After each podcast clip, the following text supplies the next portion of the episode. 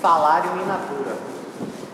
A gente já falou que o salário pode ser pago em dinheiro, 30% tem que ser dinheiro, mas também pode ser pago em utilidades ou in natura. Muito bom notícia boa. É mesmo. Aí o que, é que o artigo 458 diz? Esse nem foi reformado, está no texto original. Além do pagamento em dinheiro, compreende-se no salário, para todos os efeitos legais, a alimentação, habitação, vestuário ou outras prestações in natura que a empresa, por força do contrato ou do costume, fornecer, portanto, habitualmente ao empregado. Em caso algum, será permitido o pagamento em bebidas alcoólicas ou drogas nocivas. Quer dizer o quê? Que além do salário pago em dinheiro, eu posso dar roupa, posso dar o aluguel da pessoa, posso dar alimentação, posso dar outros tipos de, de pagamento, pagar de outras formas que não seja especificamente em dinheiro. E isso é considerado salário, salário in natura, ou salário utilidade. Previsão legal. Agora, qual é a condição para que isso seja considerado salário? A habitualidade. Quer dizer, se ele deu uma vez a roupa, se ele deu uma vez a habitação, um pagamento é, esporádico, não. Tem que ser habitual, contínuo, para ser considerado salário. A pessoa foi trabalhar numa empresa, chegou lá na empresa, aí no dia da contratação a proposta foi feita da seguinte forma: Ó, o teu salário vai ser 5 mil reais. 5 mil. Mas além dos 5 mil, a gente tem um plano aqui de benefícios para o empregado. Ele, você vai receber prêmios se você bater a meta. O prêmio é de dois mil reais, você atingir 50 mil de vendas. Você vai ter, a gente vai dar um telefone celular e vai pagar a conta dele. Você pode ligar à vontade para atender, atender os clientes, ligar. Você vai ter direito a ticket de alimentação no valor de mil reais para você fazer a feira você, eu vou dar um notebook, um carro para você se locomover e também a gasolina do carro. Vai ter um cartão que você vai poder dar gasolina até mil reais por mês. Além disso, se você quiser fazer faculdade ou uma pós-graduação, a gente paga a pós-graduação para você.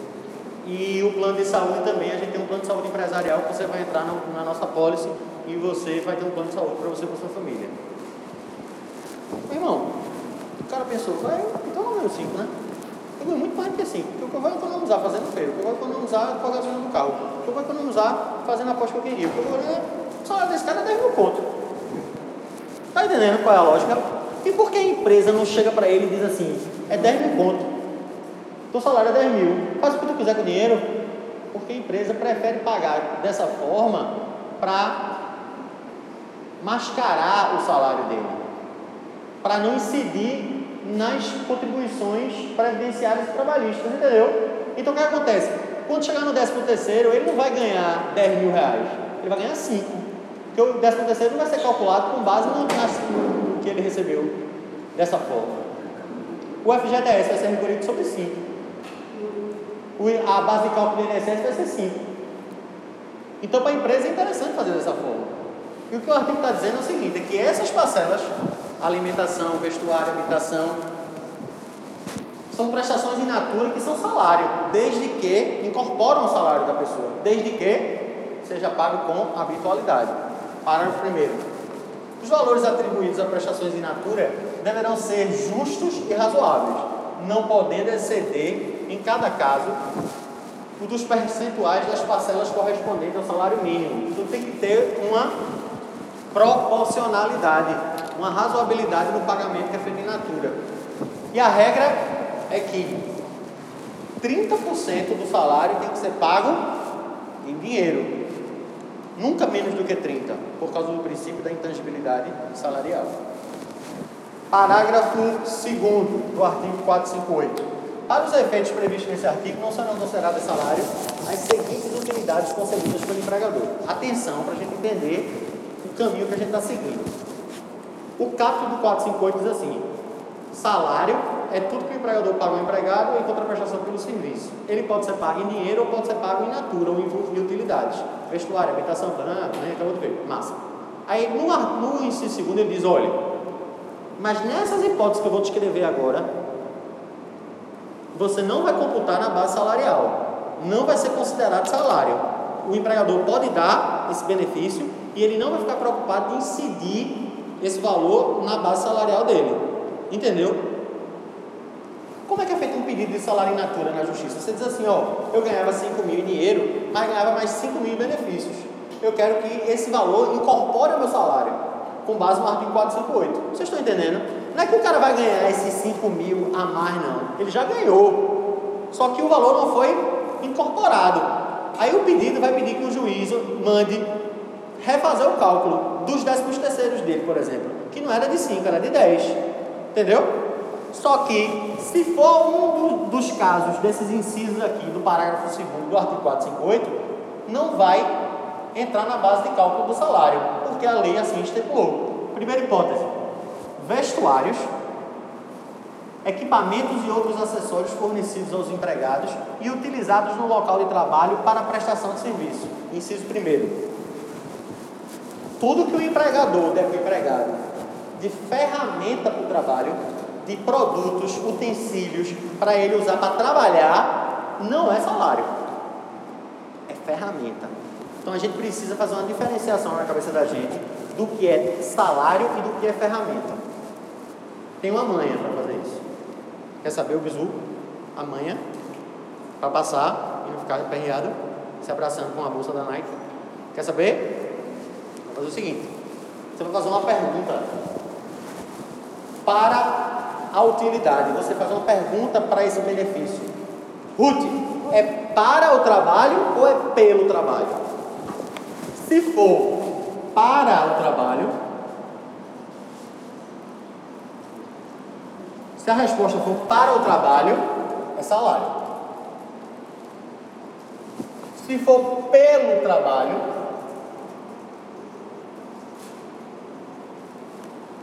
é uma utilidade. não é salário.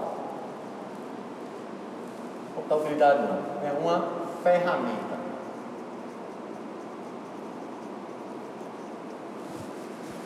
Se for para o trabalho, é uma ferramenta. Se for pelo trabalho, é salário. Se for para o trabalho, é salário.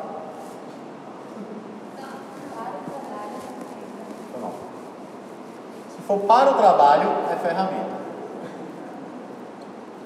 Se for pelo trabalho, é salário. Se for para o trabalho, é ferramenta. Se for pelo trabalho, é salário. Se for para o trabalho, é ferramenta. Se for pelo trabalho, é salário. Olha aqui para mim. Esse piloto aqui é uma ferramenta. Porque doutor Ivânia me dá esse piloto por dar aula. É para o trabalho, isso é uma ferramenta. O macacão, o macacão do, do mecânico, é para o trabalho ou pelo trabalho? É para o trabalho. Ele só usa pelo trabalho no dia do não sei o que da sala de justiça, do baile municipal. Ele vai fantasiado de, de mecânico. É a única hipótese que ele vai usar aquilo ali. E aquilo ali é um, é uma ferramenta clara. A chave de fenda dele é para o trabalho. O óculos é para o trabalho, o óculos para trabalhar pelo trabalho. O empregado recebe um bônus que é de roupa. Ele trabalha numa loja e o empregador diz, ó, pode gastar mil reais de roupa aqui, todo mês. Para que serve a roupa? Para ele fazer qualquer tipo de atividade. Não é farda. Diz que a farda tem o nome da empresa. O cara não sai de noite com a farda da empresa. É uma roupa que não tem nenhuma indicação da empresa, é um benefício. É uma contraprestação, é pelo trabalho, não é para trabalhar. Fere se for a mais do que 30% do, do salário completo, seguindo a razoabilidade e o critério do salário mínimo. A gente acabou de ver. É, é de se tomar cuidado com isso. Mas se ele receber 30% em dinheiro, não. A princípio, não. Um exemplo, um exemplo mais complicadinho é a questão da habitação e do carro. Veículo. O veículo é uma ferramenta ou é salário? Quando uma empresa dá um carro para o empregado, ele dá, ela dá pelo trabalho ou para o trabalho?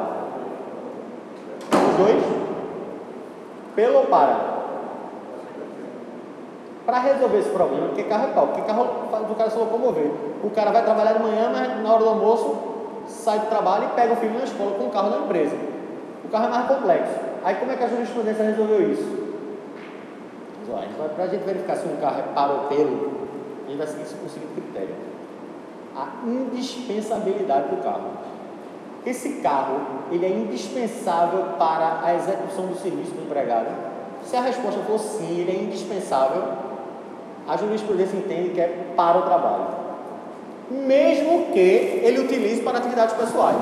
Do tipo, um representante de laboratório o carro é indispensável para a atividade dele, porque se ele não tiver carro, ele não consegue visitar os médicos que ele tem para visitar, os hospitais que ele tem no dia. Não dá para fazer de ônibus aquele trajeto, tem que fazer bater a meta que ele tem que bater. Então é indispensável, o carro é indispensável. Então, mesmo que no final de semana ele vá para Gravatar, vá para Porto, mesmo que ele saia de noite, tome uma, a Blitz pegue ele, ele tem aquele carro e será considerado uma ferramenta para o trabalho, mesmo que ele utilize para atividades pessoais, se o carro é indispensável. Mas vamos admitir que o cara é diretor de uma empresa. A empresa chega para ele e diz: Ó, a empresa é o cara trabalha na, na Fiat. Aí a Fiat chega para ele e diz: Ó, vou te dar aqui um Jeep Renegade, zero topada, diesel, 150 mil pontos para tu ir trabalhar. O carro é indispensável para esse cara. Ele chega na Fiat, passa o dia lá e volta. Ele podia ir de táxi? Podia. Ele podia ir no carro particular dele? Podia. É um benefício, claro, é pelo trabalho, não é indispensável. Bota aí na súmula para nós, por favor. Minha querida monitora. Súmula 367 do TST. É que dá essa interpretação que eu acabei de falar para vocês utilidades in natura, habitação, energia elétrica, veículo, cigarro, não integração salário. A habitação, quando a empresa paga o aluguel da pessoa, e a energia elétrica e veículo fornecidos pelo empregador ou empregado, quando indispensáveis, ó, indispensáveis, indispensáveis para a realização do trabalho, não tem natureza salarial. Ainda que no caso do veículo, seja ele utilizado pelo empregado também em atividades particulares. Porque quando, quando você pensa em atividade particular, você já pensa pelo trabalho, não é para. Mas no caso do veículo, você tem que verificar a indispensabilidade dele. Se ele é dispensável, se eu poderia trabalhar sem o veículo e a empresa mesmo assim me dá, então é salário.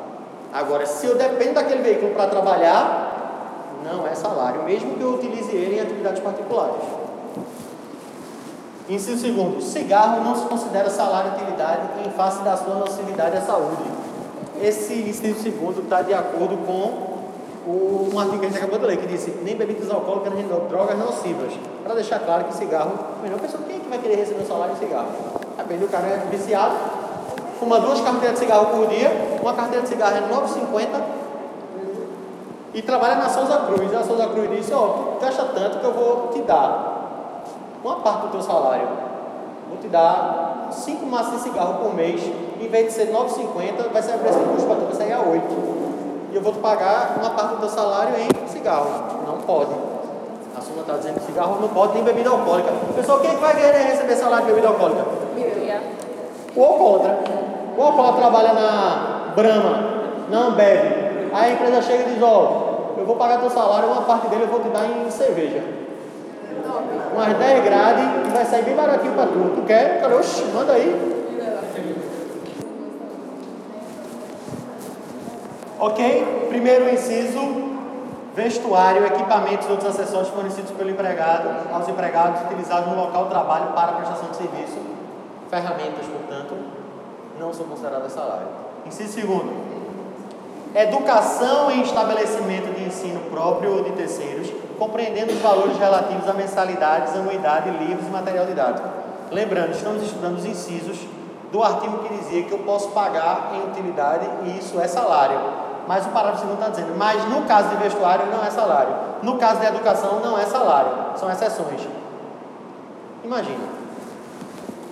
Imagina. Contratei, imagine não. Eu contratei a monitora para trabalhar lá no escritório. A monitora está no sétimo período. Está no sétimo período a monitora. Oitavo não. Está no sétimo período a monitora. Aí ela foi trabalhar no escritório. Eu disse, ó, oh, Gabi, é o seguinte. Aqui no escritório a gente tem uma política de investir nas pessoas. Então, além do teu salário, eu vou pagar a tua faculdade. Fica de boa, vou pagar a tua faculdade e pós-graduação também. Aí Gabi pegou, massa, né? Massa. Caio está querendo um estágio, arrumou um emprego pagando a faculdade. Diga aí. Então ela ganhava o salário dela em mais mil pontos. Aí ela se formou. Quando ela se formou, tirou a B. Aí entrou com ação contra mim. Entrou com ação contra mim. Trabalhava para Carlos. Ele pagou minha faculdade, mil reais por mês, e não incorporou no meu salário. Por isso eu quero receber miserável uma mulher dessa, né? Eu paguei a faculdade da doida e ela entrou com ação contra mim por causa disso. Foi que o legislador fez para evitar esse tipo de coisa. Eu disse, não, presta atenção. Eu quero incentivar a educação. Se você, empregador, pagar a faculdade, pagar material didático, pagar matrícula, der livro para o empregado, não se preocupe, isso nunca vai incorporar no salário dele. É uma maneira do legislador dizer, invista na educação, que vai ser bom, que você não vai ter ônus a mais por isso. Entenderam a lógica? Isso aí. E ele deixa bem claro que além da mensalidade é a matrícula, anuidade, livro, didático, material, grafite, caneta, caderno, o que for. Tá? Inciso terceiro. Transporte destinado ao deslocamento para o trabalho e retorno, em percurso servido ou não por transporte público. O vale transporte não integra no salário que o empregador pagou para a pessoa se transportar, integra no salário. Assistência médica, hospitalar e odontológica prestada diretamente ou mediante seguro saúde.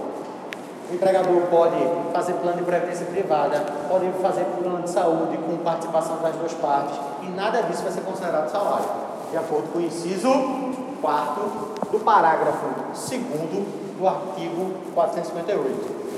Ó, se a pessoa, por exemplo, uma pessoa paga, as empresas dão um ticket de alimentação para a pessoa, ticket de refeição, e dá ticket de combustível também. Por que elas fazem isso? E o carro da empresa muitas vezes tem um adesivo do carro na porta. Tudo isso é para mostrar que é ferramenta. Tá ligado? Quando você dá, por exemplo, digamos que não seja ônibus, a pessoa trabalha com carro e ganha combustível, mil reais por mês. A empresa não dá mil reais pro cara. A empresa dá um ticket, cartão, para ele ir no posto e botar gasolina. Só sai gasolina dali, não sai dinheiro. A pessoa conhece um cara que chega com o frentista e diz, ó, oh, fica com o cartão aí, quando tu vender gasolina, passa no cartão e fica com metade do dinheiro e me dá outra metade. Mas aí é cachorrado do cara. Tá ligado? É. Tem gente que pega o vale transporte e passa para outra pessoa, vende para outra pessoa o vale, o vem. A pessoa não, não usa ônibus, mas ela diz para o empregador que usa, o empregador dá o vem para ela e ela dá para uma amiga, para irmão e ganha o dinheiro. Ruth, é porque você é, é um anjo que Deus colocou na terra. Você não tem maldade, mas o mundo é cruel. Outro mundo é muito ruim. As pessoas pensam sempre de maneira de ganhar vantagem. Aí, ó, presta atenção, presta atenção. Você não é Raquel, você é Ruth. Olha, por que a empresa não dá mil reais pro cara? Porque se ela der mil reais a ele, ele depois vai dizer que é salário. Por quê? Da, da intangibilidade. Quando você dá mil reais para a pessoa, você faz o que quiser. Eu posso botar gasolina, eu posso comprar, sair para almoçar. Quando chegar no dia, numa ação judicial, ele vai dizer, eu ganhava mil reais a mais de salário que estava escondido. Aí o juiz vai dizer, estava escondido como? Ele dizia que era auxílio combustível. Mas era mil reais. Ele me dava dinheiro, eu podia fazer o que eu quisesse com o dinheiro. Eu podia tomar de cachaça o dinheiro. Ou botar gasolina e de bicicleta. Eu fazia do jeito que eu quisesse. Aí o que a empresa faz para evitar que isso seja considerado salário? Dá o cartão. Para ficar bem claro, isso aqui é para combustível, para deslocamento. Entendeu? Por isso que eles fazem assim. Mesma coisa é a alimentação, dá o ticket de alimentação. Seguros de vida e de acidentes pessoais. Não é salário. Previdência privada, planos de previdência privada, as empresas grandes têm isso. Só contribui, a empresa contribui com a parte, não é salário. Inciso oitavo. Valor correspondente ao Vale Cultura. Sabe o que é o Vale Cultura? O Vale Cultura é um programa do governo que foi instituído por Marta Suplicy, quando ela era ministra da Cultura do governo Lula. 2012 era Dilma ou Lula? Quem lembra? Era Lula? 12? Ela era ministra da Cultura do governo Lula em 2012. Ela instituiu o Vale Cultura. O Vale Cultura é o seguinte: é um programa que tem nas empresas e o empregado ganha, o empregado tem um salário mínimo, ganha 50 reais ou 70 reais por mês, que é o Vale Cultura. Ele pode usar esse dinheiro para ir para o cinema, ir para o teatro, e isso não é considerado salário. Tá? Súmula 241. O vale para a refeição fornecido por força do contrato de trabalho tem caráter salarial, integrando a remuneração do empregado para todos os efeitos legais. Então, alimentação é salário? É. Não está vetado, não está na, nas exceções do parágrafo 2 do artigo 458. Estava lá, mas foi vetado, então é salário. Mas se você fizer uma interpretação com a jurisprudência, você vai chegar à conclusão que tem duas situações em que salário, em que a alimentação não é salário, não vai ser considerado salário. Quais são essas duas possibilidades? Primeiro, de acordo com a OJ 133 da ST1, se a empresa for participante do programa de alimentação ao trabalhador, PAT, ela, o valor que ela dá para o empregado não é considerado salário se a empresa for participante do programa de alimentação ao trabalhador. A ajuda à alimentação fornecida por empresa participante do programa de alimentação ao trabalhador, instituído pela Lei 6.321 de 76, não tem caráter salarial. Portanto, não integra o salário para nenhum efeito legal. Então, preste atenção. Se a empresa dá comida, dá alimentação, via participando do programa de alimentação do trabalhador não vai ser considerado salário. Primeira hipótese. Segunda hipótese. Se a natureza salarial dessa prestação, ou seja, se a alimentação estiver regulamentada por acordo ou convenção coletiva. Veja escrito lá: a comida, a alimentação que é dada para os funcionários dessa empresa não tem natureza salarial, portanto não integra ao salário está lá no acordo coletivo, então não é salário. Entenderam o que eu disse? Agora, Lua trabalha como advogada numa empresa.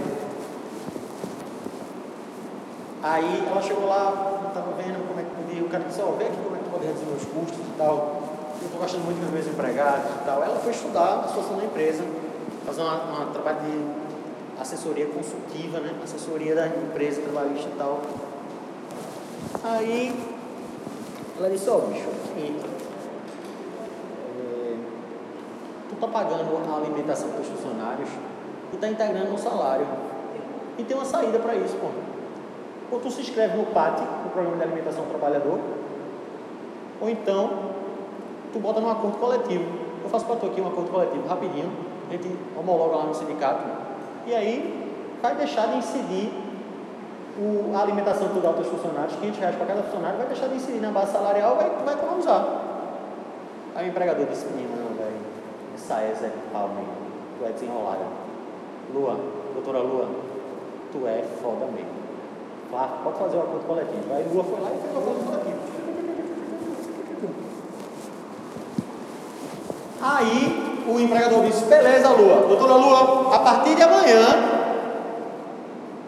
a partir do próximo mês, já não vou mais integrar na base salarial de todo mundo a alimentação, ok? Aí Lua disse: não, não, não, não é assim. O senhor não entendeu o que eu disse direito. Eu disse que você poderia economizar. Mas tem uma OJ do TST, a OJ 413, que diz assim: depois que eu fizer essa alteração, ela está válida para os novos contratos, não para quem estava recebendo como salário. Porque se eu pego uma parcela salarial e faço ela deixar de ser salarial, eu estou fazendo uma alteração lateral lesiva. Porque o cara tinha 500 conto na base salarial dele e deixou de ter. No final do ano, o 13 terceiro dele ia ser 1.500, porque 500 era de alimentação. E agora eu botei na convenção coletiva, no acordo, ou escrevi no PAT da empresa, e esses 500 reais não é mais considerado salário. Não é para quem for contratado daqui para frente. Mas eu tenho direito adquirido. Eu continuarei com aquele, aquela parcela integrada ao meu salário. Se ele quiser se livrar disso, ele vai ter que demitir todo mundo e contratar gente nova.